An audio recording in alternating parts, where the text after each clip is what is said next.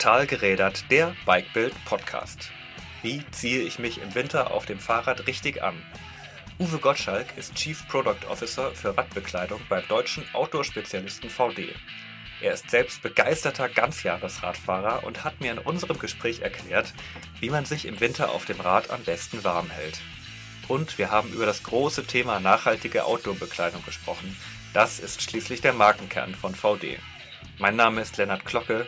Viel Spaß beim Zuhören. Total gerädert. Der Fahrradpodcast von Bikebild wird euch präsentiert von Continental.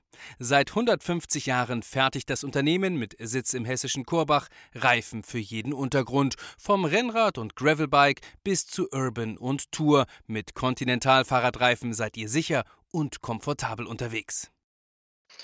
Heute bei uns im Bikebild Podcast ist Uwe Gottschalk, der Chief Product Officer, ein Chief Product Officer bei VD.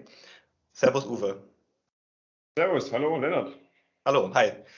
Heute geht es um Bekleidung und ich freue mich ehrlich gesagt total auf diese Folge, weil ich beim Radfahren auch so ein kleines Fashion-Victim bin. Also gerade jetzt im Winter kann ich mich wieder richtig dafür begeistern, welche Jacke ziehe ich morgens an, was ziehe ich drunter, welche Handschuhe, und ähm, da seid ihr total die Experten bei VD, also wenn es darum geht, eben sich wirklich richtig anzuziehen. Ihr seid im Bergsport äh, sehr aktiv, aber eben auch beim Radsport und generell bei allem, was so mit Outdoor zu tun hat, richtig? Absolut, ja. Das ist, äh, sage ich mal, nebst, äh, du hast ja gerade schon angesprochen, nebst unserem äh, Kernbereich Outdoor ist natürlich Bike für uns auch ein ganz, ganz wichtiges Segment und auch in den letzten Jahren immer wichtiger geworden aufgrund Bikeboom äh, etc. Also, mhm. Ja. Bikeboom, wie, wie, wie, seht ihr das so? Also inwieweit kommt das bei euch an? Äh, mehr Verkäufe, mehr Interesse? Kannst du das mal erklären? Ja, naja, das ist natürlich vielschichtig. Also ich sag mal, ähm, mehr Interesse auf jeden Fall. Also ich finde, ähm, man muss ja so ein bisschen differenzieren in den, den Aktivitäten. Ja, wir unterscheiden in äh, vier unterschiedliche Linien. Also wir haben so ein klassisches All-Mountain-Segment, sage ich jetzt mal. Wir haben ein Segment, das nennt sich All-Tour. Das umfasst dann wirklich auch alles von, sage ich mal, der Expeditionsreise äh, bis hin zum klassischen auch ähm, kurzer äh, Radtrip, egal ob alleine mit der Familie, ähm, das kann aber auch, sag mal klassisch die Bodensee-Umrundung oder ähnliches sein. Das kann aber auch nur der Nachmittagsausflug mit dem Fahrrad sein. Dann haben wir ein weiteres Segment, das sich eigentlich äh, als äh, All-Road bezeichnet. Das umfasst eher so, sage ich mal, die, die, die neuere äh, Gangart, äh, Gravel-Biken, aber auch, sage ich mal, äh, Rennradfahren, aber schon immer in Natur verbunden. Ja, ganz wichtig, dass natürlich äh, das auch äh, ein wichtiger Aspekt für uns ist. Also unsere Wurzeln ist, sind der Berg, deshalb auch gerne Pässe fahren, äh, Landschaft erleben, äh, äh, spielt da so ein Stück weit mit rein. Weniger der, der richtige Race-Bereich, den, den klammern wir ein Stück weit aus. Und dann haben wir äh, zu guter Letzt das, das ganze Segment Urban Mobility äh, Urban Mobility eben auch hier natürlich äh, hat sich sehr, sehr viel getan. Also ähm, das individuelle Mobilitätsverhalten verändert sich sehr stark. Stichwort Commuting, aber auch innerhalb des äh, Stadtverkehrs. Also Individualverkehr muss äh, sich verändern äh, und der wird sich auch verändern. Ähm, wir sind hier in sehr ländlichen Raum, wir kriegen es hautnah mit. ÖV ist äh, eher schwierig teilweise. Mhm. Sprich, ähm, man kommt ohne den, den eigenen Pkw leider äh, wenig drumherum. Und äh, sehr viele nutzen jetzt aber schon auch äh, das, das Fahrrad einfach als, ähm, als Alternative da dazu. Ja, dann lass uns doch gleich mal beim Thema Urban Mobility bleiben, so bei dem äh, täglichen Fahrradfahren. Jetzt äh, haben wir ja gerade Ende, Mitte, Ende November bald. Äh, es wird kälter, also wir haben so, meistens hier in Hamburg haben wir ganz oft Regen und Wind und es ist so zugig bei irgendwie so zwischen 5 bis 10 Grad. Kannst du mit so, kann man, kann man ganz einfach sagen, was ist so das wichtigste Kleidungsstück, was ich oder worauf sollte ich am meisten Wert legen, so als Pendler, Radfahrer, Urban Commuter? Oh, okay, das ist eine, äh, das ist eine schwierige Frage, aber ich denke mal, ähm, Grundsätzlich ist es ja so, was mir immer wieder auffällt, also jetzt vielleicht auch ähm, durch vermehrt Homeoffice, ähm, man hat etwas mehr Mühe, wenn man nicht ganz so häufig fährt, weil man sich dann äh, erstmal äh, nochmal justieren muss, was brauche ich denn tatsächlich heute? Eben, du hast gerade angesprochen, äh, ich bin heute Morgen hierher äh, geradelt in, in wirklich äh, quasi keine Sicht. Ja? Wir haben hier sehr viel Nebel aktuell.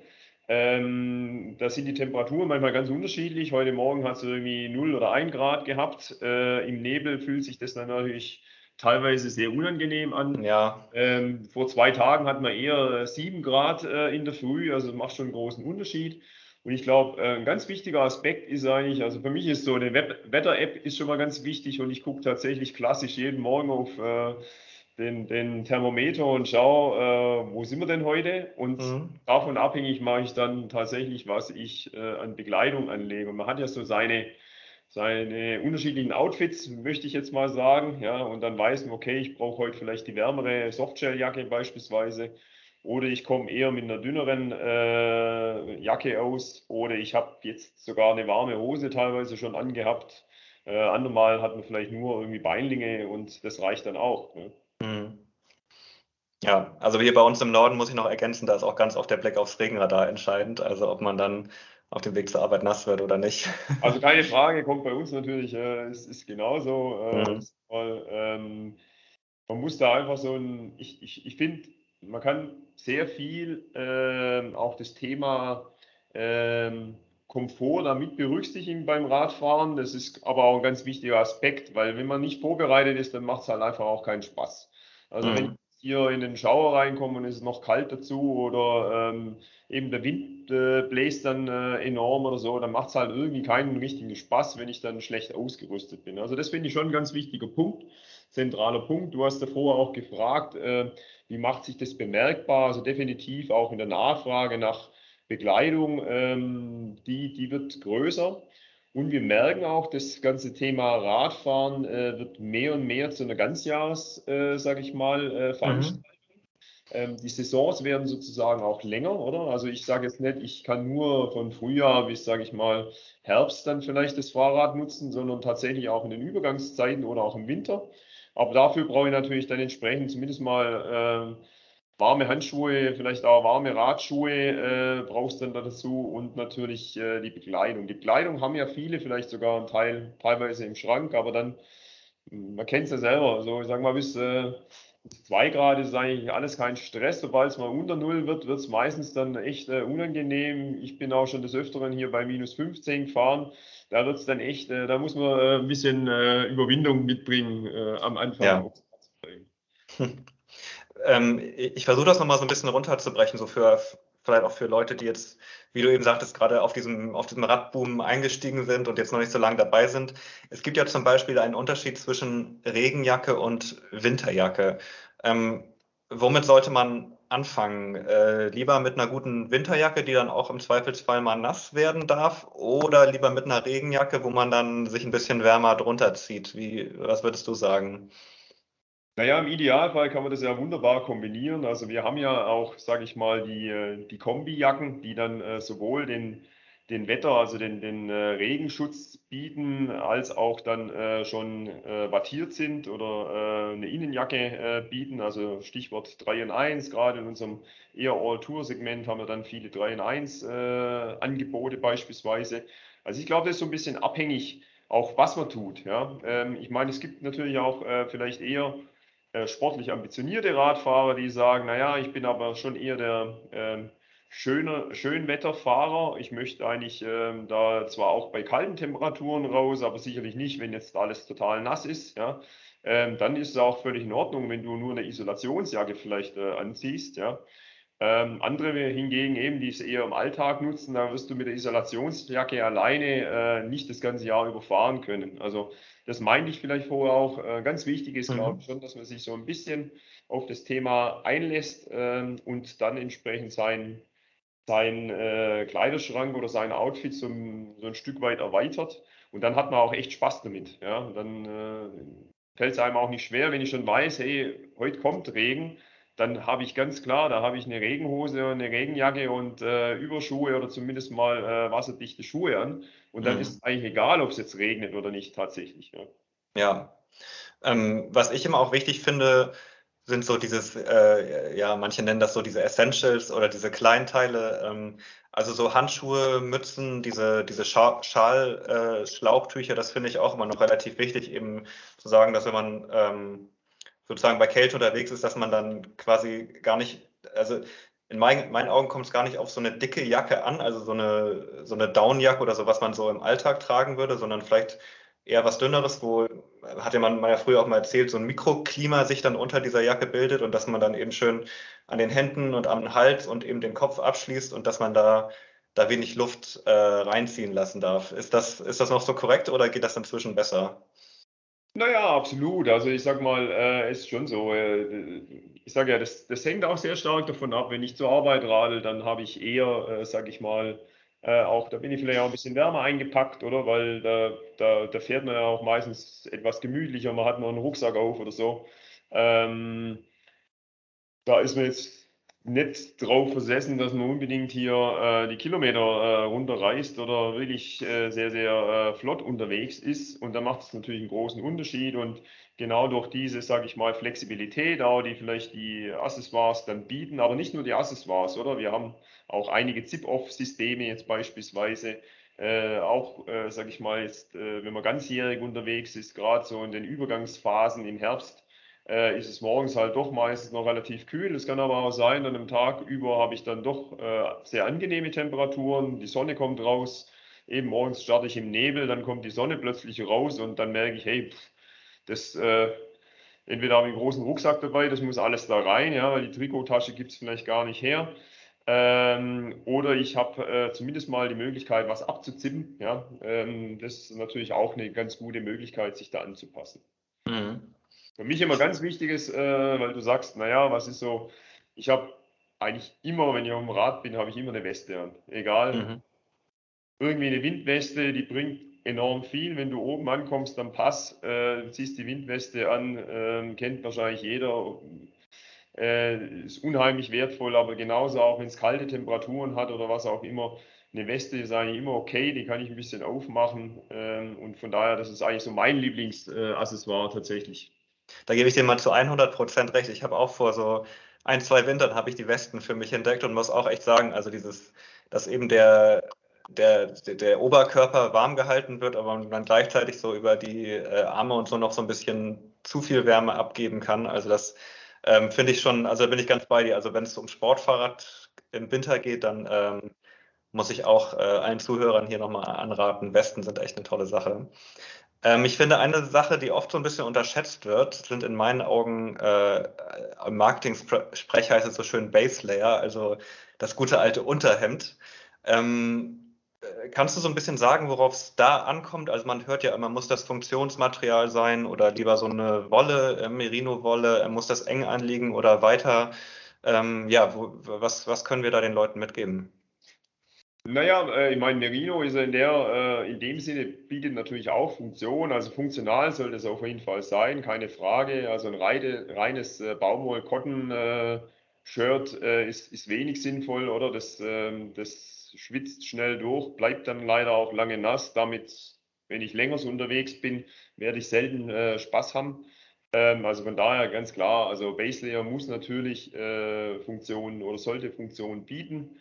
Ähm, kommt ein bisschen auf die Strecke drauf an. Eben, wenn wir jetzt sagen, Commuting in der Stadt, äh, du hast gerade gesagt in Hamburg, wenn ich da jetzt vielleicht zwei Kilometer ins Büro äh, ganz gemütlich radel, kann ich vielleicht auch darauf verzichten. Sobald ich aber, sagen wir mal, ein bisschen längere Strecke habe oder auch ähm, vielleicht hügelige Landschaft, hier bei uns hat es noch äh, einige Hügel zwischendrin. Also du kommst nicht umhin, dass du dann doch irgendwie so ein bisschen äh, ins Schwitzen kommst und von daher auf jeden Fall Funktion ganz wichtig. Äh, das muss aufeinander abgestimmt sein. Ähm, und das Base Layer ist natürlich ein ganz, ganz elementares Teil, keine Frage. Mhm.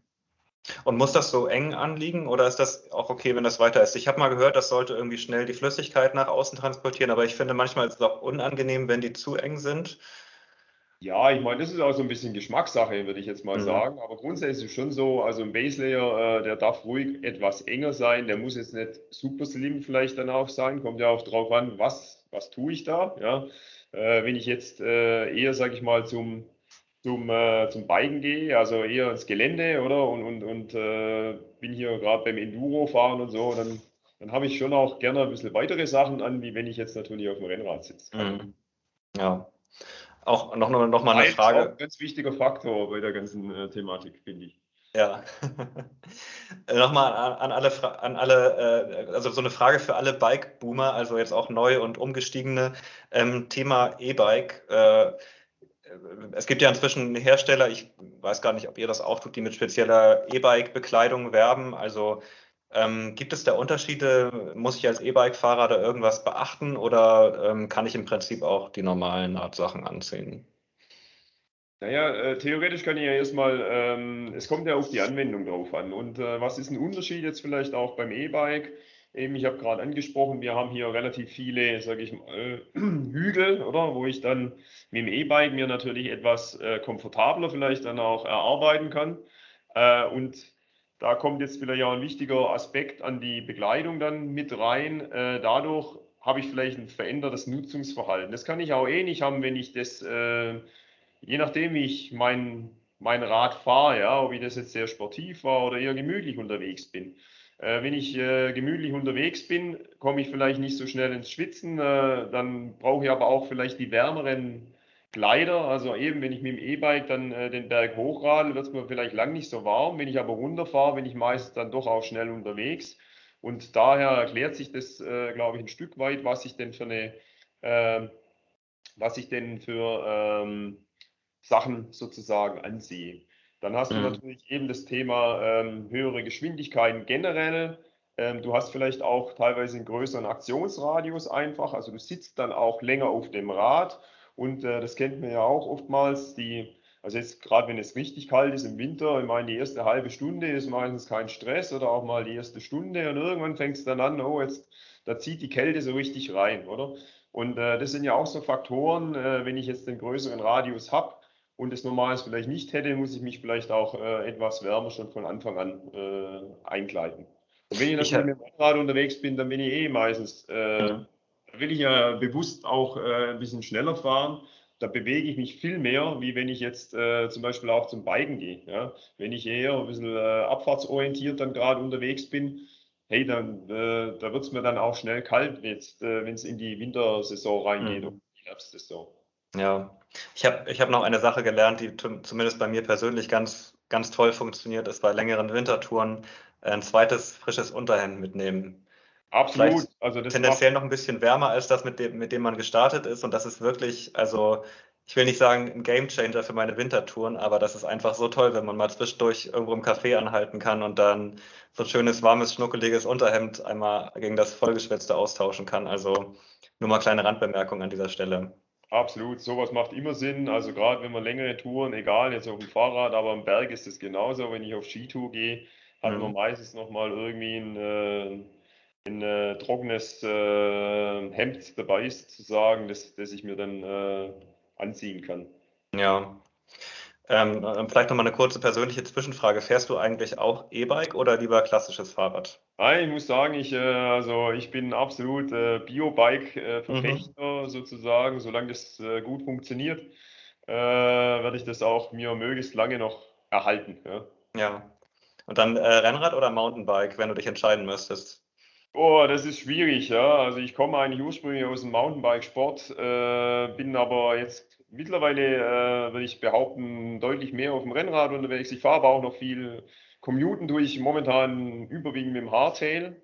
Äh, interessanterweise, wir haben hier noch so ein paar kleine äh, Abschnitte, wo man so einen Trail mal schnell mitnehmen kann und so. Ach schön. Macht auch Spaß. Also ich bin sehr flexibel. Ich fahre auch Klapprad. Ach so. Äh, habe schon ein paar Klapprad-Events mitgemacht. Also von daher ist äh, die ganze Bandbreite. Ja. Ähm, um dich mal so, noch so ein bisschen als Radfahrer einzuschätzen, äh, lieber selber schrauben oder in die Werkstatt bringen? Äh, eigentlich nur selber schrauben. Ich habe, glaube äh, fast noch nie ein Rad in der Werkstatt gehabt. Selten, ja? ganz selten. Alles selber machen, also auch Tretlager, Speichen und sowas? Ja, annähernd. Äh, ich, eher zeitgeschuldet musste ich äh, jetzt ein paar Mal äh, so, okay, komm, jetzt mal weg. Man muss ja, ja auch sehen, man hat ja so einen gewissen Fuhrpark dann und ähm, es wird ja immer ausdifferenziert. Früher war es vielleicht noch ein Ticken auch einfacher, da konnte man sich, äh, sage ich mal, mit den gängigen äh, ein, zwei Anbietern hat man sich sehr gut ausgekannt, oder? Da, da hat man mhm. dann Systeme eigentlich auch genau gewusst, was man tun muss. Heute musst du dich schon ziemlich reinfuchsen. Ja? Ähm, jede Bremsanlage sieht nochmal einen Ticken anders aus, ähm, eben teilweise mit Spezialwerkzeug äh, dann äh, versehen. Also da wird es dann komplexer. Deshalb, ja, äh, gebe ich schon auch mal weg. Ja, wenn du mit dem Rad unterwegs bist, mal abgesehen vom Commuten, lieber in der Gruppe oder lieber solo? Uff, eigentlich auch beides, äh, aber auch wahrscheinlich eher familiär und, und, und zeitgeschuldet bin ich äh, viel, ganz kurz alleine unterwegs. Ja? Also meiste Strecke wahrscheinlich mittlerweile fast äh, der Arbeitsweg und am Wochenende gern auch mal, aber da vielleicht auch mal mit Family. Ich habe einen sehr äh, ambitionierten äh, Nachwuchsfahrer mhm. sozusagen am Start äh, und das macht aber auch Spaß. Ja? Mittlerweile Schön. ist es so, früher musste ich ihn immer schieben, mittlerweile muss ich ab und zu mal sagen, er soll mal rausnehmen. ja, äh, das freut einen bestimmt. ähm, ich möchte auch mal so ein bisschen ähm, zu, auf deinen Arbeitgeber zu sprechen kommen, äh, VD. Ihr habt ja ein großes Thema bei all euren Bekleidungen, das ist das Thema Nachhaltigkeit. Also ganz generell, ihr habt was ich von euch immer so per Mails mitkriege, hier wieder grüne Siegel und Auszeichnungen für Nachhaltigkeit hier und da. Ihr gebt euch da, und das glaube ich jetzt euch auch einfach mal richtig Mühe in diesem Bereich, auch nicht nur was die Produktion angeht selbst, sondern die Materialien, die Lieferketten, das Unternehmen selbst. Äh, unterbrich mich da, wenn ihr gerne, wenn ich da zu weit äh, fahre, aber das ähm, ist, finde ich, so für mich, wofür VD steht. Und ich habe ja schon gesagt, ich bin was Fahrradbekleidung angeht, auch schon Fashion Victim. Also ich, wie gesagt, ich probiere gern viel aus, habe auch viele Sachen, aber ich finde auch, das ähm, muss jetzt heutzutage, aber eigentlich generell auch schon immer irgendwie nachhaltig sein, was immer das heißt. Also lass uns vielleicht mal so ein bisschen einsteigen, so woran, woran erkenne ich eigentlich ein Produkt, das irgendwie nachhaltig ist, ähm, wenn ich im Regal bin? Also gibt es da irgendwelche Siegel oder muss man sich da wirklich mit jeder einzelnen Firma auseinandersetzen? Wie ist das da? Ich meine, ähm, eben, du hast ja gerade schon ein paar ganz wichtige Aspekte eigentlich genannt. Ja, also ich, ich kann nur äh, absolut nicht aus äh, nicht nur aus eigener Überzeugung, es wäre ja äh, fatal, wenn ich nicht sagen würde, das, das ist absolut unsere Kernkompetenz, das Thema Nachhaltigkeit. Wir nehmen das auch sehr, sehr ernst. Ähm, wir gehen da sehr ganzheitlich dran. Du fragst gerade nach Gütesiegeln. Wir haben für uns selber schon vor äh, über zehn Jahren eigentlich ein Gütesiegel, äh, das Screen Shape Label definiert, das wir immer weiterentwickeln. Und gerade da, das ist eigentlich so ein geschlossener Kreis, versuchen wir eigentlich äh, alle Aspekte, was so ein Produkt dann letztendlich äh, ausmacht, äh, zu berücksichtigen. Das heißt, das fängt schon an mit dem Design eigentlich sozusagen, oder wie ist was designt, aber nicht nur mit dem Design, sondern vielleicht auch erstmal in der, in der Kollektions- Auswahl, welche Teile brauchen wir denn? Wie stellen wir unsere Sortimente zusammen? Wo ist vielleicht was äh, notwendig oder auch nicht notwendig? Also was ist redundant, was können wir weglassen? Ähm, das geht dann natürlich ins Design über. Da kann ich schon ganz viel beeinflussen, wie eigentlich, sage ich, meine Ökobilanz eines Produktes ist. Über die Materialien, die wir natürlich dann auswählen. Hier geben wir ähm, ganz besonders äh, viel Augenmerk drauf, denn eigentlich ist es natürlich schon so in der Wertschöpfung, ist letztendlich eigentlich sind die Materialien ganz äh, matchentscheidend. Ähm, wir haben unsere sogenannten Brand Material Goals für uns definiert. Also äh, für uns kommen nur äh, Materialien recycelt oder biobasiert, die einen Anteil von über 50 Prozent haben, äh, zum Tragen. Teilweise mhm. kannst du leider äh, bei vielen äh, Funktionsmaterialien, hybride Konstruktionen leider auch keine 100 Prozent noch realisieren, aber möglichst nahe an die ran. Äh, das ist so ein ganz wichtiger Aspekt. Äh, es gibt große Unterschiede, welche Materialien du tatsächlich einsetzt, äh, wie die Materialien hergestellt sind. Also das ist ein sehr umfangreiches System. Dann geht es natürlich weiter über die Produktion. Auch hier habe ich ähm, viele einzelne Stellfaktoren, was vielleicht die Produktion etwas besser macht. Ich nenne jetzt nur mal Stichworte wie das Chemikalienmanagement, wie das Wassermanagement, ähm, auch hier gibt es Gütesiegel Siegel im Übrigen, wie zum Beispiel äh, Blue Sign Product äh, oder Blue Sign als, äh, als äh, Third-Party-Zertifikat sozusagen. Es gibt aber auch viele andere äh, Punkte, die da reinfließen. Für uns natürlich auch immer ganzheitlich gedacht ist auch die soziale Verantwortung, aber wir sind ja jetzt eher, sage ich mal, auf der Umweltkomponente gerade unterwegs. Aber soziale Verantwortung ist ja trotzdem auch ganz wichtig. Und dann geht es natürlich auch weiter mit Themen wie Reparierbarkeit, wie mhm. Materialeffizienz. Ähm, es ist unglaublich, was du da teilweise, äh, wenn du dich in der Tiefe damit besch äh, beschäftigst, was du da noch ähm, herausholen kannst, sozusagen. Und ähm, das ist schon ein aufwendiger und, und langwieriger Prozess und geht dann natürlich über ins End of Life dann letztendlich, oder? Was passiert dann äh, nachher? Kann ich die, äh, die Bekleidungsstücke vielleicht auch äh, recyceln? Ähm, da kommt aber Stichwort Sortenreinheit und alles mit rein. Momentan müssen wir leider äh, sagen, wir haben noch kein System für Funktionstextilien, wohlgemerkt. Also es gibt natürlich, wenn ich an reines Baumwollshirt denkt, da gibt es gute Recyclingmöglichkeiten. Das Problem ist eher, wie wird es gesammelt und wie kommt es überhaupt in den Kreislauf wieder zurück.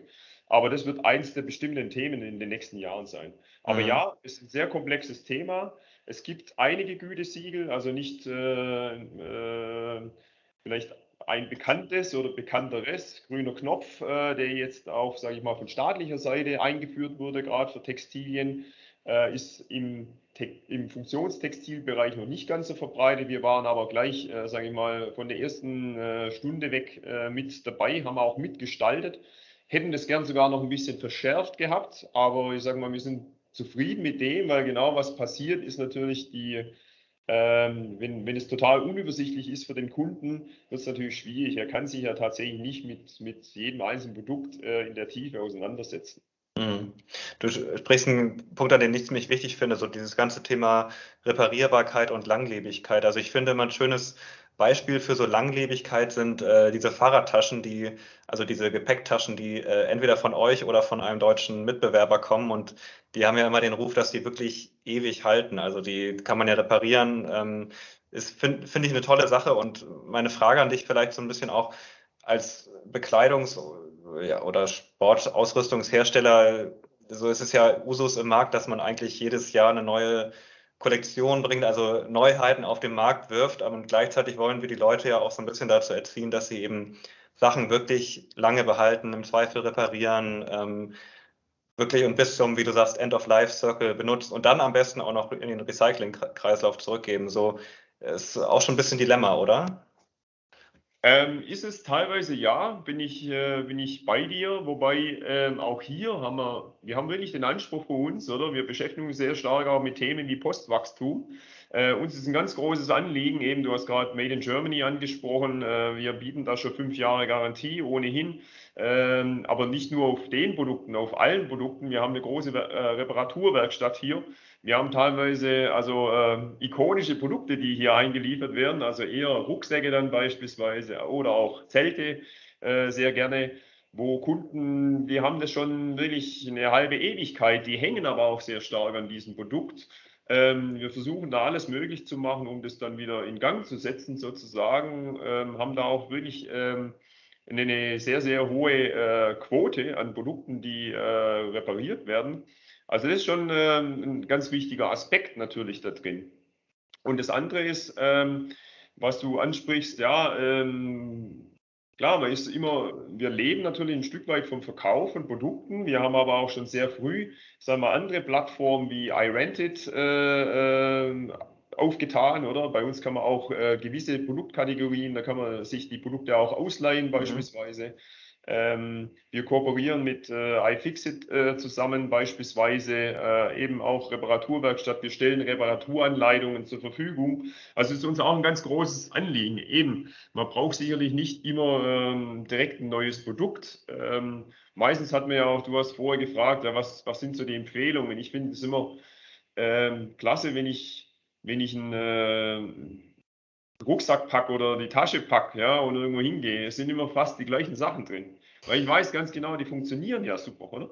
Die habe ich schon vielleicht auch ewig im Einsatz und ich weiß ganz genau, bei welchem Einsatz die vielleicht perfekt sind, oder? Und ja. dann äh, nimmst du genau die mit, weil die haben sich ja schon vielfach äh, bewährt, jahrelang bewährt vielleicht auch. Und äh, das, das muss eigentlich auch der Anspruch an ein gutes Produkt sein, meines Erachtens. Und klar, ja. und so ist auch schön, wenn man mal wieder ein neues Teil hat, ähnlich wie vielleicht auch mal ein neues Fahrrad fahren. Ja? Aber auch hier muss ich sagen, ich habe auch ein paar, äh, sage ich mal, ältere äh, äh, im Keller stehen, die trotzdem zum Einsatz kommen. Und mhm. ich liebe diese, du, du kennst das Ding in- und auswendig. Du hast da schon zig, zehntausende Kilometer auf dem Fahrrad da runtergerissen und irgendwie kennst das Ding. Ja. ja. wie es funktioniert. Das macht ja auch Spaß. Ja. Noch so ein paar 26 Zoll Stahlungetüme oder was heißt Ungetüme, äh, aber so. Mittlerweile, doch, äh, doch, ja, Stahl nicht, ja, Alu äh, mhm. gibt es noch, ja, 26. Ja. Aber, aber Rennrad, äh, Rennradmäßig, ja. Ja. Aber dann, also das heißt auch zum Beispiel, um das nochmal konkret zu sagen, wenn ich jetzt zum Beispiel eine Bikepacking-Tour im Sommer machen möchte, aber eigentlich keine Lust habe, mir deswegen Taschen anzuschaffen, könnte ich mir zum Beispiel auch was bei euch mieten? Beispielsweise, ja, oder ein Zelt. Mhm. Äh, ich meine, das sind ja auch so Gegenstände, die man vielleicht nicht, nicht permanent äh, in Einsatz bringen möchte. Gerade auch jetzt kam ja das ganze Thema äh, Vacation und Campingboom auch wieder auf und so. Und viele müssen ja vielleicht für sich selber erstmal rausfinden, ja, ist es denn überhaupt meins? Macht mir das überhaupt Spaß? Oder will ich das vielleicht jetzt auch einmalig machen oder mit der Familie mal ausprobieren oder mit wem auch immer, ja, mit, der, mit den Freunden oder so. Und ähm, da ist es ja eigentlich teilweise totaler Nonsens, äh, sich dann äh, irgendein günstiges Zelt zu kaufen, wenn man sagt, ich möchte nicht in ein teures Zelt investieren, solange ich das nicht weiß. Vielleicht ist es auch viel besser, ein ein sehr hochwertiges Zelt, mit dem ich dann vielleicht auch mehr Spaß habe, wie mit dem anderen Produkt, äh, das erstmal zu leihen, weil ich mache es ja eh vielleicht nur die, die paar Tage oder die zwei Wochen oder so, wo ich jetzt in, äh, in Urlaub gehe. Ja, aber sind da, äh, ich sag mal so, es gibt ja auch viele so Sportdiscounter und günstig Anbieter, die ähm, sag ich mal, wo man ein Zelt vielleicht auch für 50 oder 30 Euro, ich weiß gar nicht, was ein günstiges Zelt kostet, ehrlich gesagt.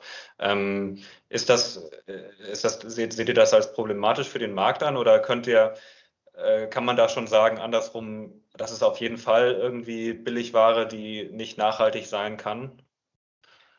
Naja, also ich möchte jetzt da nicht, äh, sage ich mal, hier äh, zu sehr über äh, genannte Kanäle da reden, aber man kann sich schon auch ausreden. Also ich würde mal so sagen, ähm, selbst wenn du in eine sehr, sehr große Skalierung reinkommst, könnten wir äh, zu manchen Preisen nicht mal das Material einkaufen, wie die dann nachher im Laden angeboten werden. Und das erklärt, glaube ich, schon so ein bisschen äh, was über die Materialien, die da eingesetzt werden oder vielleicht auch über andere Rahmenbedingungen, die da herrschen. Ja? Mhm. Ähm, also von daher ist es natürlich schon äh, klar, das ist ein, ist ein großes Thema, gerade im Zeltmarkt beispielsweise, wobei ich auch sagen muss, jetzt die äh, wahrscheinlich auch, äh, sage ich mal, pandemiebedingt, oder durch das, dass das Thema hier vor Ort äh, wieder Campingurlaub zu machen, hat wieder deutlich mehr an Attraktivität äh, gewonnen. Und auch die hochwertigen Zelte haben plötzlich wieder so eine Renaissance eigentlich erfahren. Ich meine, wenn du ein hochwertiges Zelt hast, äh, ich, ich glaube, ich habe noch eins meiner ersten Zelte, habe ich tatsächlich noch.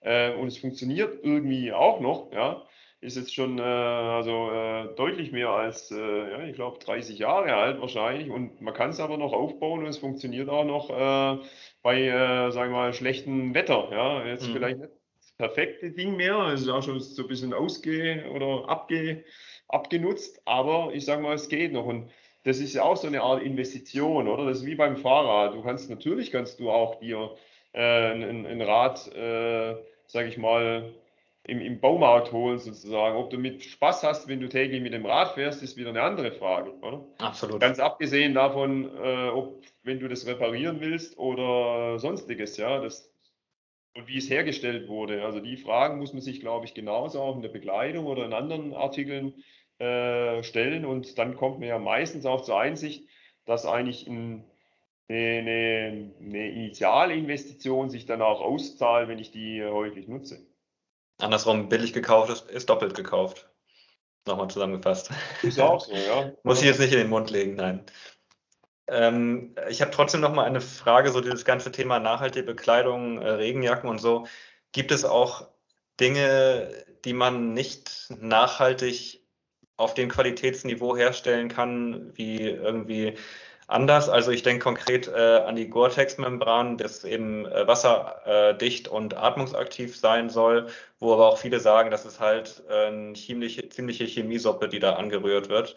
Ähm, kann man alles nachhaltig machen oder gibt es da auch Grenzen? Ja, ich sag mal so, also klar, das ist ähm, das Thema äh, Performance ist natürlich dann schon auch ein sensibles Thema, keine Frage. Aber äh, man kann definitiv sehr, sehr viel, äh, sage ich mal, Alternativen äh, angehen. Die Problematik liegt teilweise auch A, in der Verfügbarkeit, weil äh, vielleicht auch nur wirklich in einem ganz kleinem Maße verfügbar oder wird, ähm, du bist fast alleinig, der danach fragt, ja, dann kriegst du das halt auch wieder nicht, sage ich mal, umgesetzt ja, bei manchen Themen und musst dann vielleicht wieder äh, einen Schritt zurück machen, was jetzt vielleicht die, die Performance anbelangt. Und das andere ist natürlich, das Preisniveau ist teilweise schon enorm viel höher. Also ich sage jetzt mal biobasierte Alternativen anstatt klassisches äh, Polyester einzusetzen aus Virgin-Material, äh, kannst du auch sehr viel oder ähm, Polyamid ist vielleicht noch ein besseres Beispiel. Ja, kannst du natürlich auch, äh, sage ich mal, biobasiert sehr häufig äh, eine Alternative finden. Die kostet dich aber äh, manchmal drei, vier mal so viel, ja, wie dieses andere äh, Originalprodukt. Und das ist natürlich hart am, am Markt sozusagen, äh, das dann auch durchzusetzen. Ähm, es gibt eine sehr große Bereitschaft, immer mehr, sage ich mal, auch zu hinterfragen, wo kommt denn eigentlich das, äh, das Produkt her, ähm, wie wurde das tatsächlich auch gefertigt ähm, und welche äh, Grundmaterialien wurden eingesetzt. Also von daher, da, da gibt es definitiv äh, eine hohe Nachfrage. Wir wir, äh, das kommt uns natürlich auch sehr entgegen, oder? Wie gesagt, ich glaube, unsere Kernkompetenz. Hm, ich würde jetzt sagen, im Outdoor-Bereich natürlich schon sehr, sehr lange, aber auch im Bike-Bereich kommt es immer mehr an. Ähm, und von daher ähm, ist es immer schwierig. Ich würde mal behaupten, fast alles kann man auch mit, es gibt sehr gute Lösungen auch äh, in nachhaltig. Mhm. Die allerdings meist auch äh, irgendwie wesentlich aufwendiger sind, momentan noch. Ja. Äh, irgendwann werden wir vielleicht auch hoffentlich dahin kommen, dass, dass die so gängig sind oder vielleicht auch ähm, per Definition äh, ausgeschlossen werden. Also du hast ja gerade auch vielleicht die äh, PFC-Thematik angesprochen. Ich meine, wir haben äh, C8 ist, ist, ist definitiv durch, oder? Äh, die C6-Alternative funktioniert ähm, auch schon sehr gut und wir sind schon seit Jahren PFC-frei. Ja? Also das, das sind einfach so Themen und die sind aber auch zwingend notwendig, ja, weil wenn man weiß, was sonst noch hinten dran hängt, äh, finde ich, kann das nur der einzige richtige Weg sein, so zu gehen. Ja, und eure, eure Kunden, äh, sage ich mal, sehen das auch und äh, akzeptieren das, beziehungsweise gibt es da auch so ein, so, sag ich mal, kann man da so, eine, so einen Preisaufschlag äh, pauschal sagen, was vielleicht ein, sag ich mal, nachhaltiges Produkt, zum Beispiel eine Regenjacke, mehr kostet als jetzt eine Standard-Regenjacke? Also worüber reden wir da? Ja, das ist, äh, das ist immer so eine sehr geläufige Frage. Die kannst du, die, die ist wahnsinnig komplex, die kannst du so in der Form mhm. äh, nur schwierig äh, vergleichen. Also wenn man da jetzt irgendeine Zahl in den Raum stellen würde, dann, dann ist so ein bisschen meistens Äpfel mit Birnen verglichen, oder? Man müsste dann schon sehr im Detail reingehen. Aber klar, grundsätzlich hast du natürlich schon gewisse Aufschläge. Ich habe ja das ähm, Bioplastik-Alternative äh, beispielsweise gerade benannt, aber da kommt es auch sehr stark darauf an, was hast du für äh, Rohmaterialien. Du versuchst ja auch diese Mehrpreise vielleicht anderweitig auszugleichen. Ich habe gerade ein Stichwort reingebracht. Materialeffizienz ist für uns zum Beispiel ein ganz elementares Thema. Ähm, vor ein paar Jahren hieß es noch, naja, nee, wir sind ja schon so gut unterwegs, da ist nichts mehr zu holen, oder? Das kannst du vergessen. Ja?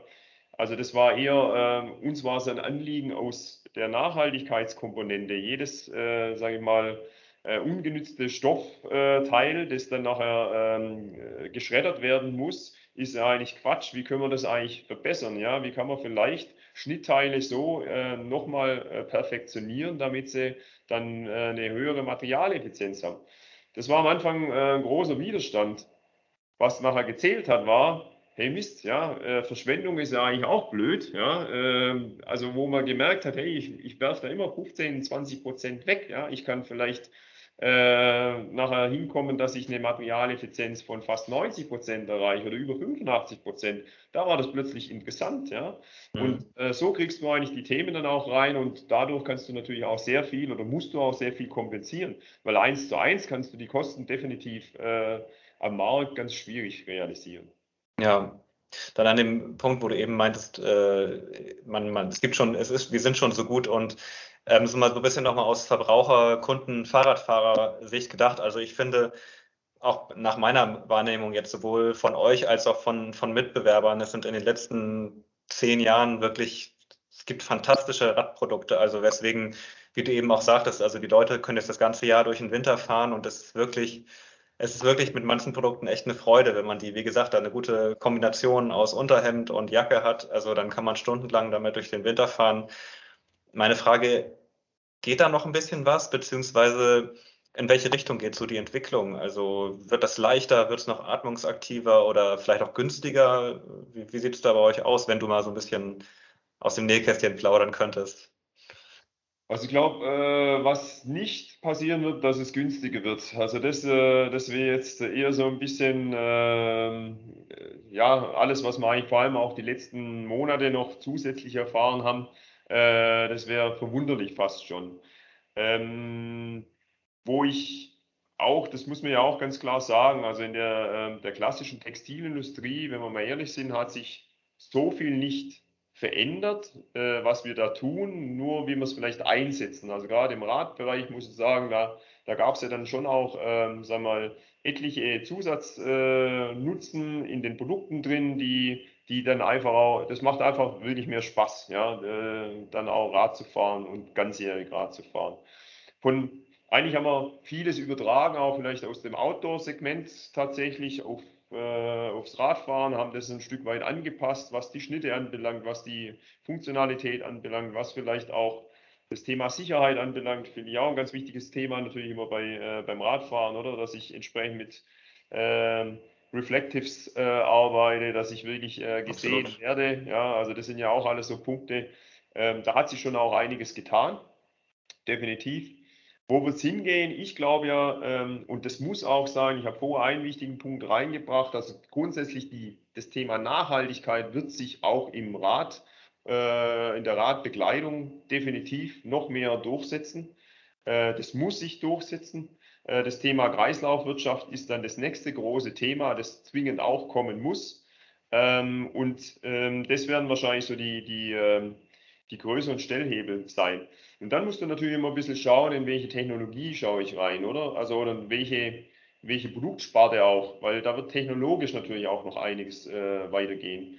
Eben, du hast gerade das Stichwort Preise reingebracht. Wir haben ja hier auch eine eigene Manufaktur beispielsweise am Standort in Obereisenbach, wo wir unsere mhm. wasserdicht Radtaschen beispielsweise äh, made in Germany herstellen.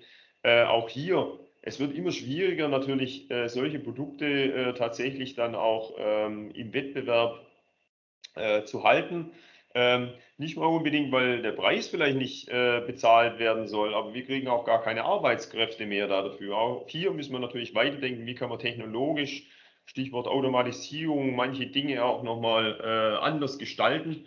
Und äh, ich glaube auch, dass in der klassischen Textilindustrie hier äh, viel Bewegung reinkommen wird in den nächsten fünf bis zehn Jahren, weil dieses klassische Modell, äh, wir produzieren alle irgendwo in einem äh, Niedriglohnland in, in Asien, äh, ist, ist, kommt immer mehr auch unter Druck. Ja? Mhm. Und, äh, da wird auch viel Bewegung reinkommen. Ähm, vielleicht oder wahrscheinlich auch, äh, auch in Asien, ja, weil momentan haben wir hier auch relativ wenig, äh, sage ich mal, Infrastruktur tatsächlich da. Ähm, aber da wird sich sicherlich auch sehr viel äh, bewegen in Richtung eher automatisierte äh, Fertigungstechnologie. Für den Endkunden ist es vielleicht vielfach gar nicht so äh, ersichtlich, aber aus Produktionssicht schon. Mhm. Heißt jetzt, um das mal zusammenzufassen, für uns als Kunden auch ähm, aktiv beim Händler nachfragen, wo kommt wo kommt die Kleidung her und eben auch einfordern, dass äh, ja man äh, das oder über den bei den Herstellern auch einfordern, sozusagen über die Nachfrage, dass eben äh, Produkte nicht mehr billig in Asien produziert werden. Ist das sowas, kommt das auch an oder Absolut, also ähm, da muss ich vielleicht ein Thema aber nochmal rausnehmen. Also Transparenz finde ich ganz, ganz wichtig, oder? Mm, stimmt. Weil es das heißt ja nicht per se, dass ein Produkt, das aus Asien kommt, jetzt schlecht sein muss. Eher im Gegenteil. Ich würde behaupten, hier gibt es wahnsinnig gute Beispiele und ist vielleicht sogar ein, äh, in, in, in, manchen, äh, bei manchen Produktionspartnern ist es eher ein Gütesiegel. Ja? Ähm, das hängt sehr stark damit natürlich zusammen, wie das äh, umgesetzt wird. Aber das Thema Transparenz finde ich enorm wichtig. Ich glaube auch hier, äh, das wird auch so, ein, äh, so eine äh, Sache sein, die wahrscheinlich in dem ähm, äh, Im Fahrradmarkt, äh, ich spreche jetzt nur für, sage ich mal, Bekleidung und Hardware, wo wir so herstellen, wo da aber auch ein wichtiges Thema sein wird. Aber ich glaube, das wird auch tatsächlich äh, für die Fahrräder selber äh, ein großes Thema sein. Wo kommt denn eigentlich tatsächlich mein Fahrrad her? Wie, unter welchen Bedingungen? Wo wird äh, der Akku äh, gefertigt und unter welchen Bedingungen und so weiter? Das werden die Themen sein, die uns auch zukünftig beschäftigen und das ist aber auch gut so. Das ist richtig so. Ja, und ich nehme an, das Thema Transparenz, da habt ihr bei VD auch eine, eine Seite eingerichtet, wo man das einsehen kann. Absolut, also kann man alles schön nachlesen auf unserem GI-Bericht. Man kann im Prinzip äh, äh, einen Großteil, also theoretisch wäre es möglich, alle äh, Produkte äh, in, in der Praxis umsetzbar. Ist es, ist es echt auch eine Zusatz-Mammutaufgabe sozusagen, das alles mhm. Äh, so gut äh, aufzubereiten, dass der Kunde das auch einsehen kann. Aber äh, unsere Produktionsstätten äh, werden benannt. Ja, man kann schauen, wo kommt dieses Teil beispielsweise her. Da haben wir einen ganz hohen Anspruch, äh, was das anbelangt. Ihr seid doch alle so ein bisschen Überzeugungstäter, oder? Ähm, jein, also absolut. Für uns ist es einfach elementar, so zu agieren. Wie gesagt, da müssen wir jetzt vielleicht wieder unterscheiden. Äh, möchte ich die Lanze brechen, auch für andere Wettbewerber. Im Outdoor-Bereich ist es eigentlich auch fast schon äh, üblich, dass man so agiert. Im Fahrradbereich ist es noch äh, Novum, ja, fast schon, mhm. kann man sagen. Also klar gibt es auch äh, einige, die jetzt äh, sicherlich da auch äh, etwas transparenter sind, aber ganz viele, das ist, äh, das ist ja eine absolute ja, Blackbox, was da ja. ist. Na gut, also ich, wie gesagt, ich, ich glaube schon, dass ihr da, dass ihr da viel macht und ähm, hoffe, dass das weiter in die richtige Richtung geht und ja, dass wir da einfach mehr nachhaltige Produkte, weniger Abfall produzieren werden in den nächsten Jahren und Jahrzehnten und ähm, ja, Dinge möglichst lange nutzen werden. Uwe, ich möchte mich bei dir bedanken für das Gespräch und die vielen Infos. Ähm, haben wir irgendwas vergessen? Du kamst eben noch mit Transparenz um die Ecke. Nicht, dass wir noch äh, was, was ganz Wesentliches zum Thema Nachhaltigkeit äh, übersehen haben. Aber ich glaube, das war schon ein ziemlich guter Rundumschlag, den wir jetzt hier gehört haben von dir. Naja, das wäre, glaube ich, das ist äh, sehr vielschichtig. Ich glaube, wir können uns da jetzt wahrscheinlich stundenlang auch über das Thema unterhalten. Ähm, aber ich denke äh, tatsächlich, ähm, wir sind auch, du hast gesagt, wir sind da Überzeugungstäter, wir sind auch wirklich überzeugt, hey, lasst uns alle gemeinsam diesen Weg gehen. Ja, wir wollen es nicht mal nur für uns selber als ein USP irgendwie haben, ja, weil wir merken ja häufig, ähm, es ist so viel einfacher, wenn du halt äh, noch mit mehreren Partnern sozusagen äh, was bewegen kannst, ja, weil dann kommt tatsächlich auch Bewegung rein. Ich äh, jetzt vielleicht ein Vergleich zum, zum äh, zur Outdoor-Branche muss ich ja immer wieder sagen, ist ja cool. Äh, in, in der Bike-Branche, da hast du einfach das Thema, also wenn ich gerade, du hast vor, äh, was hast du für Laufradgröße oder sonst wie, du hast ja immer geschlossene Systeme sozusagen, oder? Und mhm. äh, da musst du halt sowohl, äh, sage ich mal, vom, vom Rahmen über äh, die, die, die Beistellkomponenten alles mitdenken. Ja? Und da ist dann plötzlich so ein, so ein, äh, sage ich mal, das nimmt ja solche Fahrt auf, weil es gar nicht anders geht. Du kannst ja nicht singulär sagen, hey, ich mache jetzt eine neue Laufradgröße oder ich führe ein neues Bremsensystem ein, sondern es müssen ja auch alle anderen angedockt werden, die auch, äh, sage ich mal, da drin sind. Und das ist super, ja, da bewegt sich was. Ja. Wohingegen, wenn einer versucht, da allein irgendwas da durchzuwursteln, ähm, das funktioniert ja nur bedingt, ja, oder er, er hat so eine, äh, so eine Macht natürlich, dann vielleicht ja. Aber äh, darum ist es uns ein ganz großes Anliegen, dass das Thema Nachhaltigkeit auch in der Fahrradbranche hier äh, Fahrt aufnimmt und äh, erste zarte Pflänzchen äh, sieht man immer wieder, aber wie gesagt, wir vergleichen es natürlich sehr stark mit Auto, da ist es einfach Kernbusiness auch schon lange und trotzdem wollen wir da auch immer Vorreiter sein. Ja? Also das ist unser Anliegen, da kämpfen wir dafür und, und äh, das ist unsere Einstellung auch und das finde ich total wichtig. Ja? Alles klar. Das war auch ein gutes Schlusswort, Uwe. Vielen Dank dafür. Und dann ähm, ja, drücke ich euch die Daumen, dass ihr bei der Entwicklung weiter so voranschreiten könnt und ähm, ja, Vielen Dank für, die, für deine Zeit und das Gespräch. Vielen Dank, Lennart. Ja, bedanke mich auch. Das war Total gerädert, der Bikebild Podcast. Wir hoffen sehr, es hat euch gefallen. Für Anregungen oder Kritik schreibt uns eine Mail an redaktion@bike-bild.de oder folgt uns auf Facebook und Instagram. Das war der Bikebild-Podcast Total gerädert, präsentiert von Continental. Habt ihr noch Fragen zur richtigen Reifenwahl? Das Team von Continental berät euch unter conti-fahrradreifen.de. Schaut einfach mal vorbei.